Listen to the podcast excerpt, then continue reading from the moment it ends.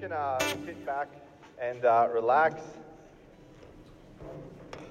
Hey, it is, uh, it is so good to be back. If, uh, if we haven't had the opportunity to meet yet, my name is Chris and I'm one of the communicators here at Beyond. And as Stephen Riley said, the reason uh, that we probably haven't met is because uh, you've just started coming. Maybe tonight's your first night, or you've started coming in the last couple of, couple of weeks. And I've been away hanging out with my wife, enjoying. Um, some time away. But one of the things that I love about this community uh, is that I cannot wait to get back. Uh, and the reason that I cannot wait to get back, uh, if you're brand new, you'll kind of start to discover this, is that you're sitting around uh, some of the most generous, some of the most supportive, some of the most uh, gracious people that you will ever meet uh, in this community. And when you're around a community like that, you just cannot wait to get back around those kind of people. Uh, the other reason that, I, that I'm really excited to get back is because of this conversation that we've been having. Actually, Riley kind of started us in this conversation last week. It's a, uh, it's a brand new series that we launched called Thank You Next. And really, what we're trying to do with this series is um, essentially figure out how do we navigate the dating, the sex, the relationships uh, in a culture that is very much thank you next. On to the next one. If it's not working, on to the next one. If it's, on the, uh, if it's not working in this one, we'll figure it out and we'll move on to the next one. And so last week in part one, uh, Riley looked at the, uh, this default strategy that a whole heap of us have when it comes to relationships and when it comes to dating. And he uh, kind of talked about where we might get this default strategy from. But then what he did is he gave us a, a new and a better strategy that will set us up for better dating relationships and hopefully better marriages when we get to that point uh, of our life. And if you want to um, jump onto that, or maybe you're sitting here thinking, like, I've got a friend, that, that message will be awesome for them. The best way to share that message with a friend is on our podcast or on our SoundCloud, uh, and you can share that with them. But tonight, I want to I want to continue uh, this conversation. Like, I want to start this uh, this part tonight as we continue this journey by acknowledging um, something from my own life when when I was uh, uh, in high school or just out of high school, um, and the churches that I would go to would always do dating series. Um, and it just so happened that whenever they did dating series, I managed to find myself single. That was probably because I was single all through high school as well. Um, so whenever they did a dating series, I was single. But I don't know um, if you're in the room tonight and you, you, you're single. When you come, it comes to a relationship series, there can be this kind of tendency to sort of go, oh, I, I wish I had someone to share this with. I wish I had someone to kind of journey alongside and talk about this stuff with because um, when there's a relationship series and you're single, really you've got two options. You can either take a whole heap of notes for the future or you can just say, um, I'm going to come back in three weeks' time, right? Because let's be honest, sometimes when you're in church and you're single and we're talking about relationships, it's not the most pleasant because it's almost like that people are reminding you of, like, great, I'm single, okay? Everyone's already reminding me. Facebook reminds me, Instagram reminds me. I don't need them to remind me at church. Um, and just so I can kind of get a little bit of a lay of the land for who's sort of sitting with us, could you just do me a favor? Could you stick your hand up if you're in a relationship?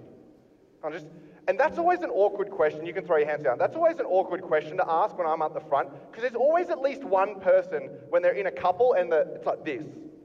And it's, they're kind of looking at each other, and the guy's got his hand up and the girl's got their hand down. It's like, we need to talk afterwards, right? Like, there's something going on. Um, hands up. Can you do me a favor? Hands up if you're single. I just throw your hands up. That's okay. Awesome. So, the reason I wanted to do that, because the next part would be really awkward um, if you weren't single, uh, is if there were no single people. Because what we were kind of discussing um, with our team before we, we launched this series um, was that there are, uh, we thought, a lot of people in our community who are single. And, uh, and so often dating series don't ever really talk about being single and what it means to be single. And so we thought it would be a huge miss if we didn't address that. And so you guessed it, tonight we're talking about this thing, singleness. Now I know as soon as I say that, some of you are like rolling your eyes again. You're like, great. Okay, I'm already in a relationship series, I'm already single, and now he's going to remind me about it for the next 20 minutes. Like, that's all I needed tonight, right? Um, but the reason that we're going to talk about this is because um, for a lot of us, right, you don't want to be single. Right? Now, I know, I know there are probably some of you who, who uh, there are exceptions, because there's always exceptions. Maybe some of you, you just got out of a, uh, a relationship that was really difficult and had a, had a really bad breakup. And so for you, what you decided is, hey, I actually want to take some time to remove myself from the dating game so that, so that I can heal emotionally. Maybe for others of you that you're at a transitional moment in your life, whether that's transitioning your career, maybe you just moved out of home, maybe you just moved to Brisbane or to the north side of Brisbane for the first time. And so you made a conscious decision that, hey, I, I want to take some time out of dating. I'm not going to be looking, uh, I'm not going to get on Tinder, right? I'm just going to take some time away. And uh, I, I, understand that, but I, uh, my guess is that for those of you who have made a conscious decision to step away from dating for a while, that in your mind you, you think that there will be a time where you will come back. That you imagine a time where, you know what, I, hey, there will be a, a, this seasonal end, this time will come over, and I will come back to dating. And when I come back to dating, um, I won't want to be single then. Right, it's really interesting um, if you are single or if you've got friends who are single, the different ways that people react to being single. Um, there are some people who are complainers, and the whole time they're single, it's like, oh, I just want a boyfriend. Like, can't I just get a girlfriend already? And you, like, you hang out with them enough that you want to stop hanging out with them because you know that after 10 or 20 minutes, it's just going to go to how much being single sucks, and you're just going to have to hear them complain about it. Uh, for other people, they actually don't know how to be single. You got that friend who's like you've never known a time except for maybe one day when they were single. They like literally just jump from relationship to relationship to relationship because they just don't know how to be single. Or those people um, who, when they're single, it's like pity party central. It's like, why won't he text me back? Like, why does she keep leaving me unread when I'm, when I'm sending her messages? Like, what is going on? And the whole time it's like, what's wrong with me? Like, am I not pretty enough? Like, you know, like, and, and we just, we, we kind of throw that pity party. Some people, this is one I've just never got my head around. Um, some people react to being single by becoming the relationship expert and they just give a running commentary on everyone else's relationships. And it's like, well, if I was, if I was in, I wouldn't be doing that. I wouldn't be saying that. And you should really apologize. And everyone in a relationship is looking at the person who's single, like, bro, where is this coming from, right? And they just turn into this like Dr. Phil all of a sudden. There are some of you um, who, who um, when you're single, you deliberately avoid certain social situations right? You deliberately don't go around your grandparents' house, you don't go to your cousin's birthday, right? Because there's always that one weird uncle or that one weird auntie that can't read the cues. And every single time you'll be around there, and they'll be like, why haven't you got yourself a nice boy? Where's, when are you going to bring a girl around? And you just say the same thing, like, I don't know. And then their response is like, well, why not? Like, if I knew, we wouldn't be having this conversation, right? They'd be here with me, and it would be all rosy and peachy. And so, for a lot of us, um, and regardless really of how you react to being single, the way in which you take it on, or whether you can think of some friends in your head as I'm going through those examples, the reality is singleness is rarely something we desire. It's not something we wake up and we're like, I want to be single. But because of that, right, therefore, it's rarely something we see any good in. Right? If there are things in our life that we don't want and we don't desire, it is really, really difficult to see anything good in them when they happen to us. And as a result, it often leads us to believe or kind of approach singleness and say that singleness is a season that we need to escape and we need to get rid of and we need to leave behind as quickly as we entered it. And, and I'll, be, I'll be honest, like culture kind of, kind of almost narrates the whole idea that it's better to be in a relationship than it is to be single, right? No one ever finishes the rom-com movie and they're like, I'm single and I love it, right? It's the greatest. Like, it's always like they end up happily ever after. And if I can, if I can just kind of talk directly to Christians for a, a second here. Um, if, you're, if you're not a follower of Jesus, you're kind of like, you'll just kind of think this is weird, almost the way that I think it's weird.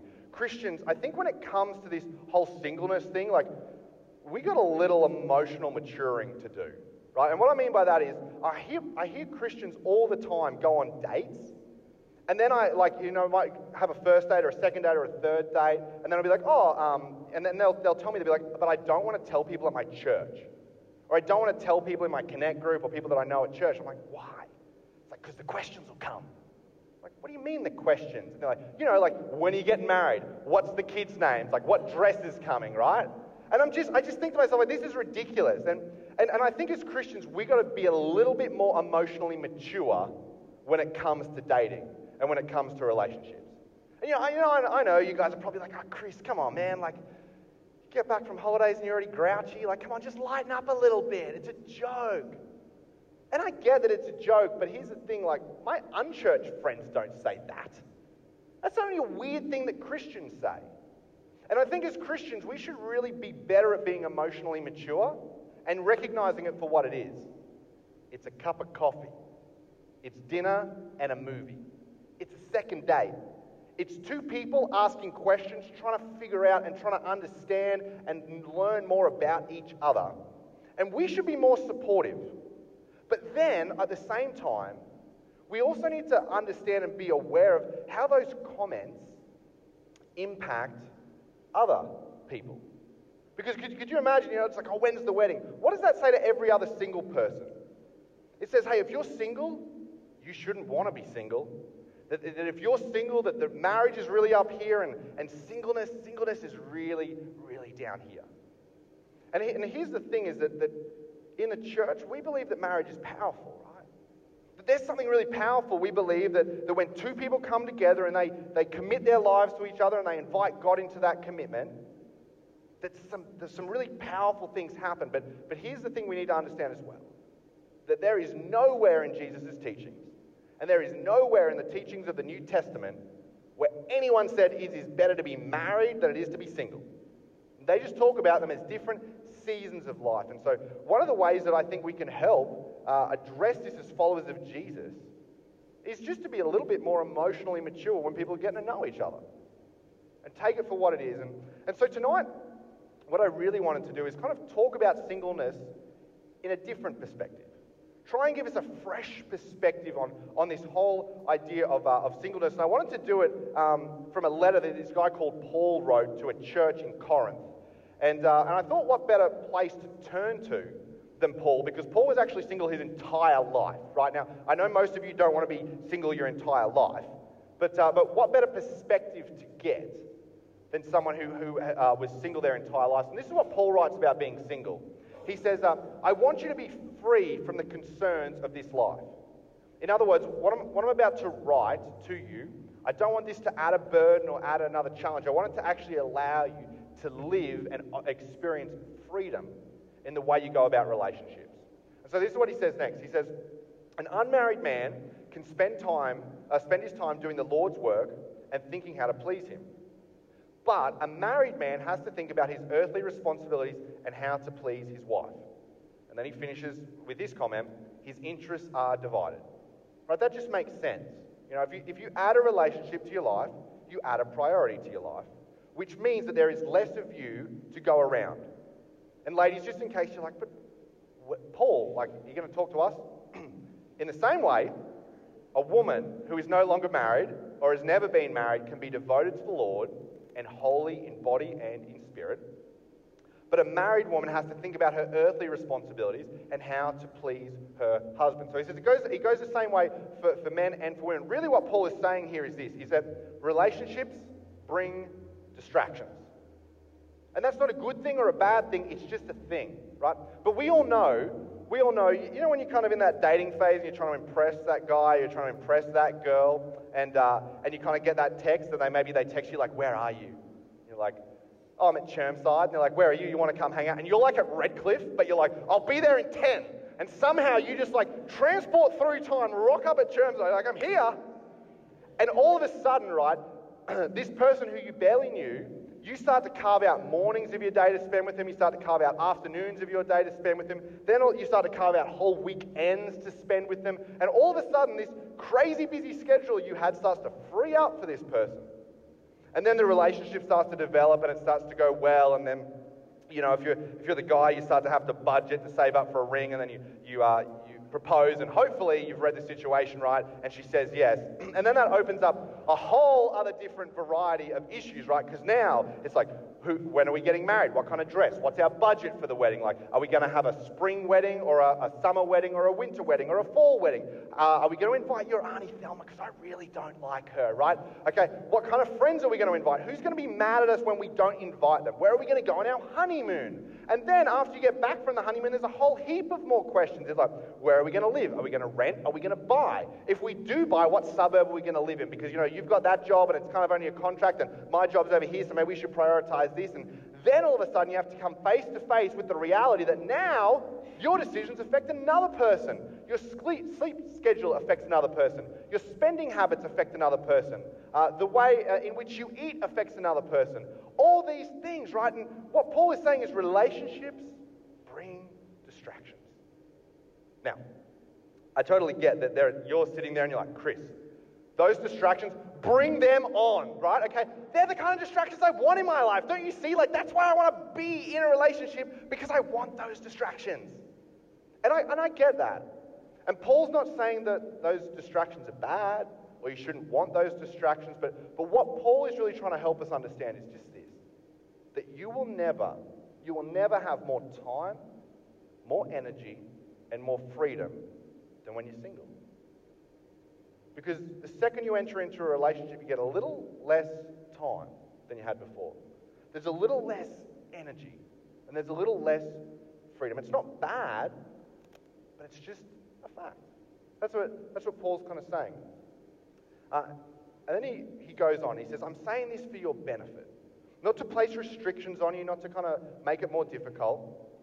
I want you to do whatever will, uh, will help you serve the Lord best with as few distractions as possible. Now, if you're not a Christian in the room, um, this is not directed at you, right? Because I, I can't imagine that you're wake up, wake, you wake up every morning thinking, how can I serve Jesus the best today, right? And I wouldn't place that on you because you haven't signed up for that.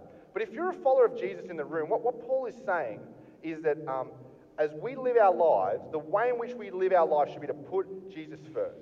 Which means we should be thinking, regardless of whether we're single or dating or married, how can we best live a life that reflects the love that Jesus has given us?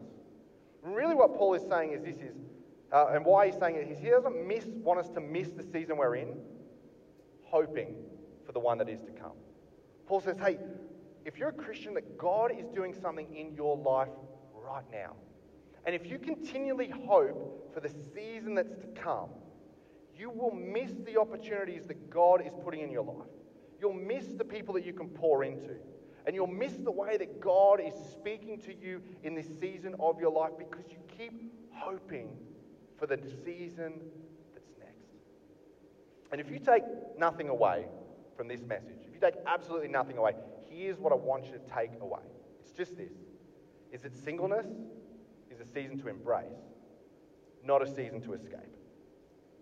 Singleness is a season that we can actually see God do some incredible things in our lives. And even if you're not a Christian, it's a season that you can see some incredible things happen in your life if you embrace it instead of trying to escape it. Now, at this point, it's probably worth addressing the elephant in the room, right? Which is the fact that the guy giving the single talk is married right? Because, yeah, at the start, he's like, I just got back from a holiday with my wife, right? And, that, and, and for some of you, maybe you've like written this whole message off straight away because you're like, it's the married guy telling us how great it is to be single, right? Like, who is this guy? Like, if, if being single is so great, Chris, why don't you just be single? And the reason that, that I say that is because I've been in, in your position, right? I've been in your shoes. Because I've sat in churches before and I've been in some terrible, talks on the joys of being single. And the whole time I'm sitting in these talks, I'm always given by married people. And I could never understand why. And it just, I, I got so frustrated one day. I went and I, I had a conversation with um, someone who I consider a mentor, and I was just kind of venting to him. And I was it's, it's so frustrating because all these people who are married, are kind of, I feel like they're rubbing our nose in it. I feel like they're telling us, like, saying, hey, marriage is so great. By the way, you should take a lot of, you should be happy being single, even though we weren't, so we went and got married. And I was like, what do I do about that? And the advice he, he gave me, I wanted to share it with you. He didn't say what I'm about to put on the screen next. I kind of made it into preacher talk, so it would hopefully like be a little bit sticky. Um, but he essentially said this to me. He essentially said this is, Chris, you can become bitter or you can become better. In this season of your life, sure, you can sit where you're at and you, you can listen to these, these people who are married kind of give you advice and you can get angry at them. And you can say, they don't know my situation. They don't understand what's going on. They don't, they don't know how badly I want to be in a relationship. And you can write them off. He said, but at the end of the day, the only person that impacts negatively is you. He said, or the other option is this. The other option is you can become better. And, and you can maybe take on the perspective that, that maybe the reason that married people talk about being single is because they've lived on both sides of the fence. And maybe for some of them, when they entered into married life, they began to realize, wow, when I was single, I really did have more time. I really did have more energy. And I really did have more freedom than I realized. And so the reason that they're talking to people who are single is, not, is, uh, is because they want them to embrace the season in a way that perhaps they didn't.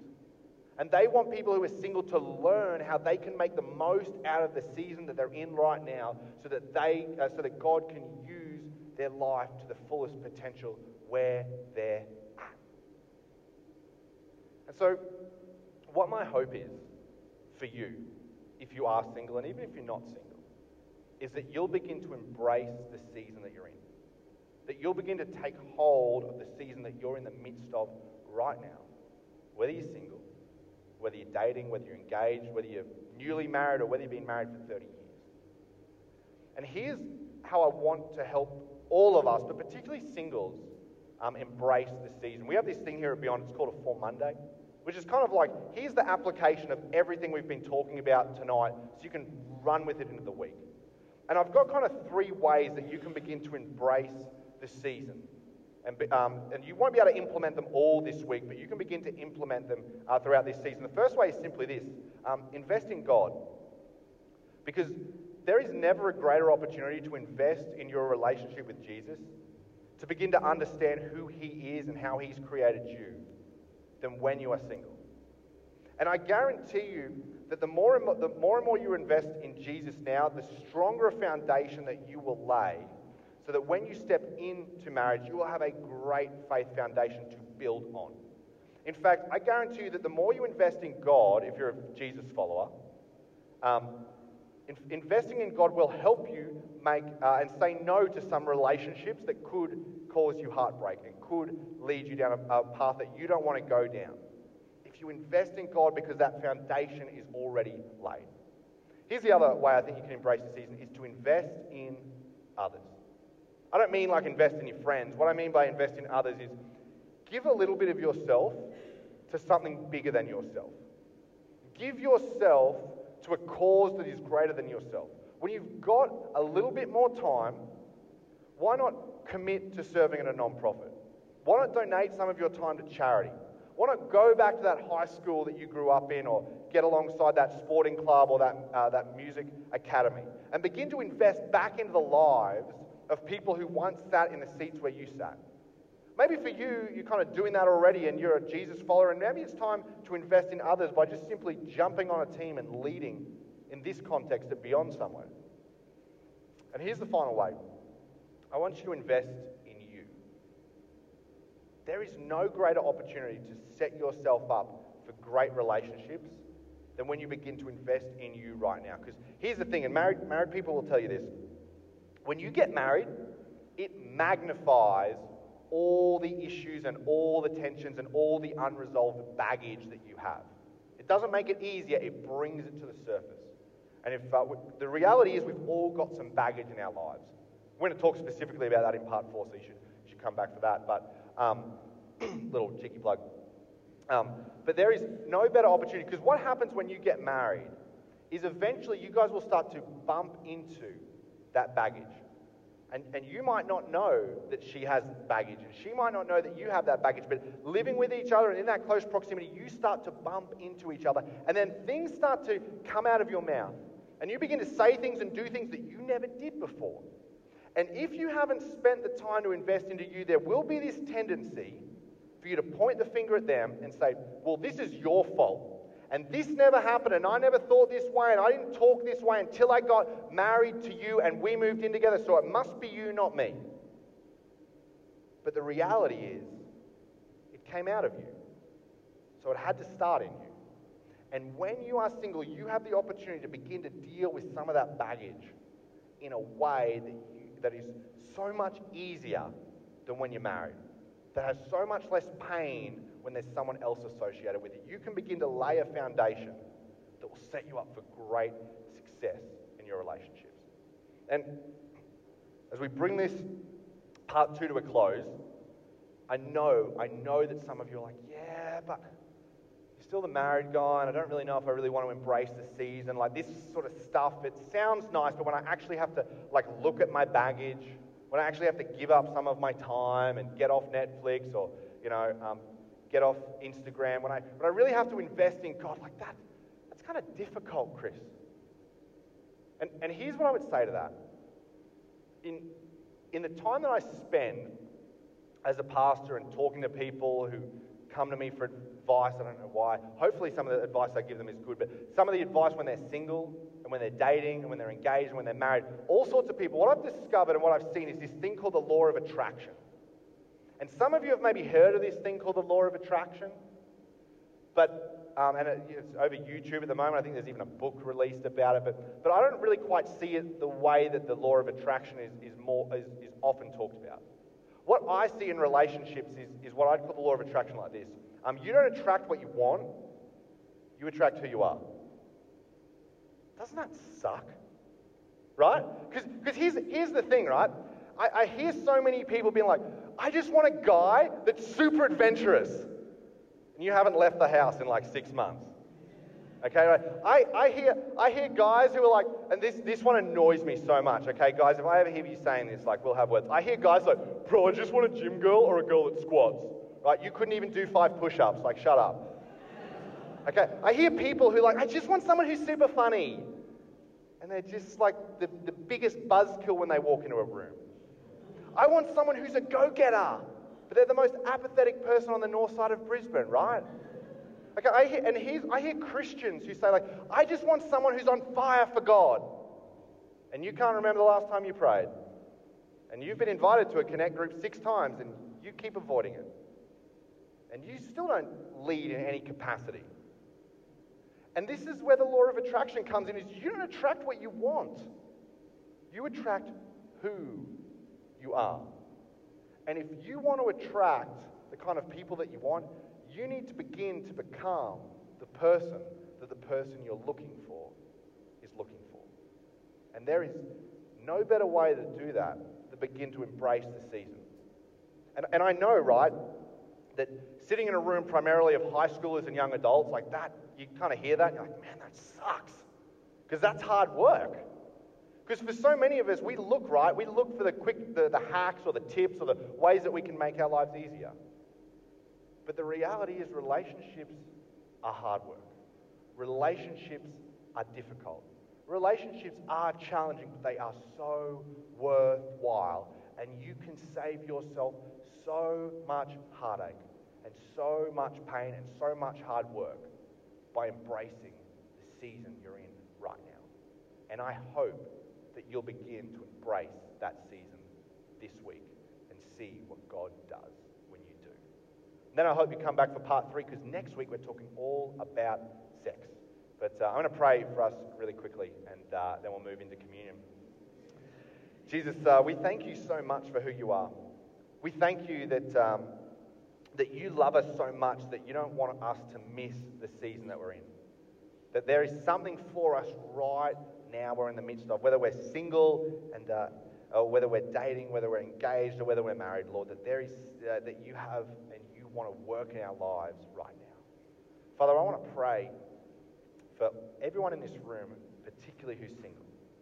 Lord, I, I pray that that in the midst of this season that so many people want to escape, that what they would do is actually go the opposite and they would embrace it. And they would begin to ask, God, where are you in the midst of it? How can I know you more? And how can you use me to shed your light and to share your message in this world? And we pray these things in Jesus' name. Amen.